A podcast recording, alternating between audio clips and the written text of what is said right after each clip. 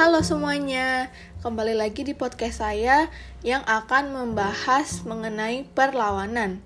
Nah, kali ini kita mempunyai topik baru nih, yaitu perlawanan atau resistance.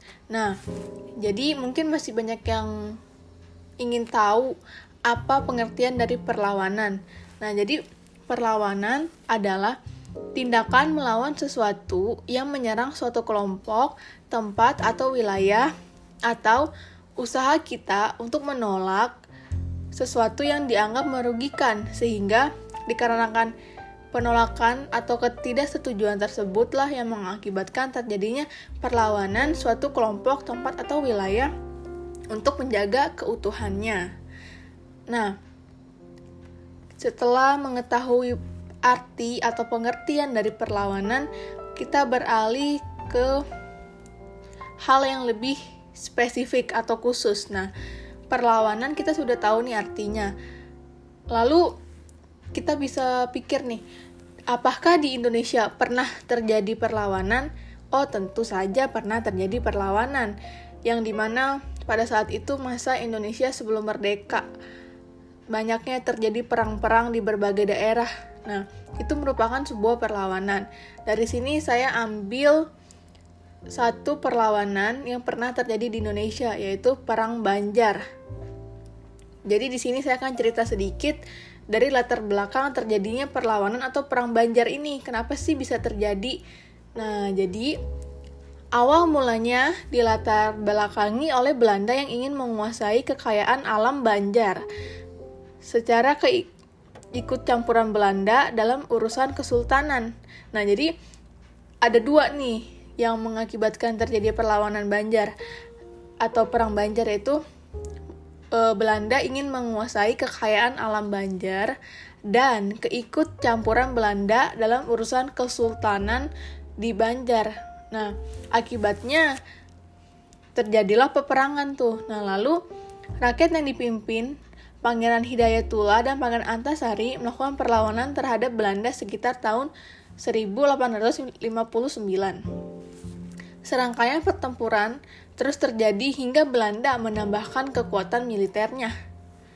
Lalu pasukan Pangeran Hidayatullah kalah karena pasukan Belanda lebih unggul dari segi jumlah pasukan, keterampilan perang pasukannya, dan peralatan perangnya.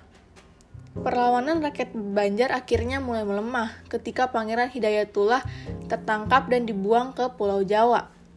Sementara itu, Pangeran Antasari masih melakukan perlawanan secara gerilya hingga ia wafat. Tapi hasil dari perlawanan itu rakyat Banjar mengalami kekalahan hingga akhirnya wilayah Kalimantan dikuasai oleh Belanda. Nah, kita udah tahu nih uh, sedikit latar belakang penyebab terjadinya perlawanan atau perang Banjar. Selanjutnya kita beralih ke dampak positif dan dampak negatif perlawanan atau perang Banjar. Kita ke dampak positif dulu ya. Jadi dampak positifnya itu banyak negara yang mengakui Indonesia. Nah, ini betul sekali. Jadi dengan dikuasainya wilayah Kalimantan atau Banjar oleh Belanda dan Belanda memanfaatkan sumber daya alam di wilayah tersebut, maka banyak negara yang mengetahui bahwa Indonesia itu kaya akan sumber dayanya, sehingga banyak negara yang mengakui Indonesia karena Indonesia itu kaya dengan sumber daya alam dan eksploitasi alam lainnya, maka banyak negara yang ingin mengakui Indonesia gitu untuk mungkin uh, sistem jual beli, ekspor impor dan lain-lainnya gitu. Nah, yang kedua, menyatukan rakyat Banjar untuk melawan penjajah. Nah, ini juga karena sempat terjadinya perlawanan, maka kan otomatis masyarakat Banjar akan berusaha untuk bersatu untuk melawan penjajahan. Bagaimana cara mereka atau usaha yang mereka lakukan untuk bekerja sama melawan penjajahan dari Belanda tersebut, sehingga itu akan membuat persatuan masyarakat Banjar. Selanjutnya kita ke dampak negatif nih. Wah, sepertinya lebih banyak dampak negatifnya ya dibandingkan dampak positif. Nah, di sini kita akan ulas secara lengkap dampak negatifnya. Jadi yang pertama itu dampak negatifnya adalah Kesultanan Banjar menjadi dibubarkan. Jadi dikarenakan Belanda terbilang sebagai negara yang memiliki personal militer terbaik di dunia, maka dari itu perlawanan kedaerahan yang dilakukan oleh kerajaan Banjar dan sekitarnya begitu mudah diredam oleh pasukan Belanda. Nah, kan perlawanan Banjar tuh kalah, makanya dikuasai oleh Belanda kan sekarang. Makanya jadi Kesultanan Banjar tuh telah bubar. Lalu yang kedua, Belanda berhasil menguasai wilayah Kalimantan. Nah, dari kekalahan Perang Banjar, ini merupakan kesempatan besar Belanda untuk memanfaatkan sumber daya alam serta monopoli perdagangan, sehingga rakyat sempat mengalami penderitaan dari pemerintahan Belanda. Selain itu, banyak masyarakat yang mengalami tindakan-tindakan penyebab pelanggaran HAM hak asasi manusia vertikal, yang di mana mereka merasakan kesusahan tiap waktu karena pemerintah Belanda hanya dianggap mencari untung sendiri. Jadi otomatis ini kan akan merugikan banget nih bagi masyarakat Banjarnya kan. Lalu yang ketiga, sistem birokrasi lama dihapuskan.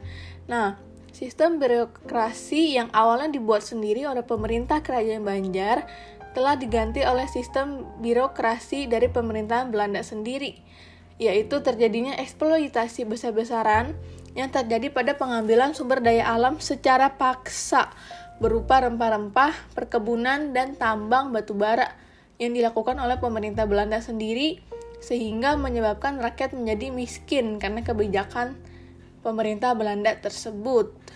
Nah, overall kita sudah tahu nih perlawanan itu apa, lalu perlawanan yang pernah terjadi di Indonesia, dan dampak positif dan negatifnya. Selanjutnya, saya akan memberikan pendapat saya secara pribadi. Menurut saya, dampak perlawanan secara umum uh, itu yang terjadi itu bagaimana? Nah, jadi, menurut saya, menurut pendapat saya pribadi, dampak perlawanan secara umum yang pernah terjadi di Indonesia ini merupakan hal yang tidak ada sisi yang menguntungkan gitu. Mungkin sisi yang menguntungkan adalah membuat persatuan Indonesia untuk semakin kuat. Menurut saya hanya itu saja sisi yang meng menguntungkan. Namun lebih banyak sisi negatifnya gitu loh.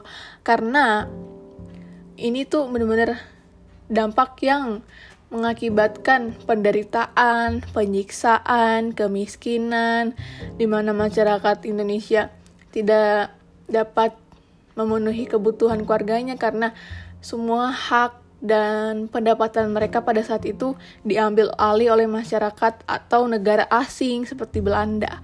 Nah, maka dari itu, semua perlawanan atau perang yang pernah terjadi di Indonesia dampaknya itu sangat besar dan sangat berpengaruh bagi kehidupan masyarakat di Indonesia pada saat itu. Intinya lebih banyak dampak negatifnya dibandingkan dampak positif. Dampak negatifnya itu yang tadi sudah saya jelaskan. Oleh karena itu, perlawanan merupakan hal yang paling merugikan dan tidak pernah menguntungkan, kecuali untuk menyatukan negara Indonesia.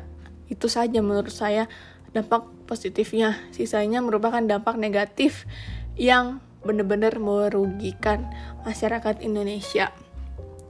Ya, untuk kali ini Singkat saja pembahasan kita, semoga dapat membantu dan memberikan informasi serta pengetahuan.